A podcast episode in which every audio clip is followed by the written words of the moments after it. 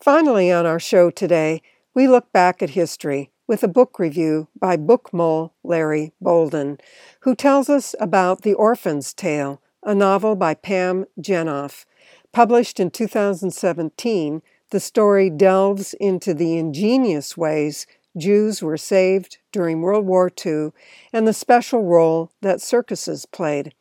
As usual, in these times of COVID, I will be reading for Larry. I know next to nothing about circuses or aerialists, but reading Pam Jenoff's fascinating novel, The Orphan's Tale, has me wanting to know lots more about both. This novel is about two women who, for very different reasons, are on the run during World War II. Noa is a young woman whose parents have kicked her out of her home because of an unwed pregnancy. Quote, the girls' home where I lived after my parents found out I was expecting and kicked me out had been located far from anywhere in the name of discretion, and they could have dropped me off in Mainz, or at least the nearest town. They simply opened the door, though, dismissing me on foot. I'd headed to the train station before realizing that I had nowhere to go. End quote. When her very non Aryan son is born with dark eyes and olive skin, she is not allowed even to hold him before he is whisked away. Working as a cleaner in the railway station, she lives in a tiny storage room.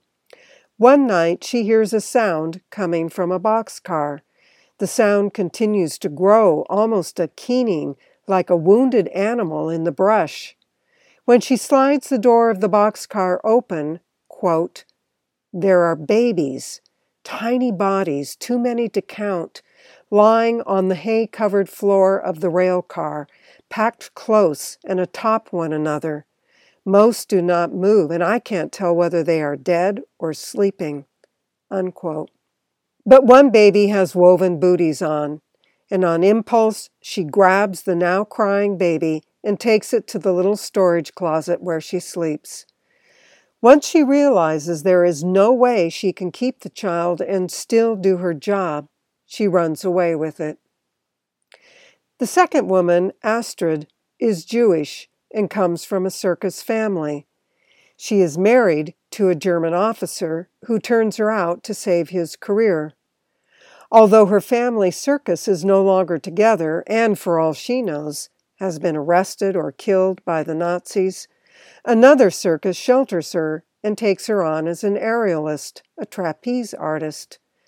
Noa stumbles onto the circus as she runs from the police, and she too is taken in by the kind circus owner. Both she and her stolen baby given shelter. The two women, with such completely different backgrounds, start a relationship that begins in hostility but blossoms over time into a wonderful friendship. I will not give away much more of the story here, except to say that Astrid trains Noa to become an aerialist, and both travel by rail with the circus into Nazi occupied France. As we learn from the author in her afterward remarks, the kernel of the novel begins from her reading two stories one about a boxcar full of babies, the unknown children, who were, quote, ripped from their families and headed for a concentration camp, too young to know their own names, unquote. And a second about a German circus that sheltered Jews during the war. The author obviously researched extensively about circuses in general and about the Circus Althoff in particular. The reader is treated to long descriptions of how the circus travels from town to town, set up from scratch at each location. We readers are also given hair raising descriptions of how the aerialists perform protected only by their skill and very inadequate nets.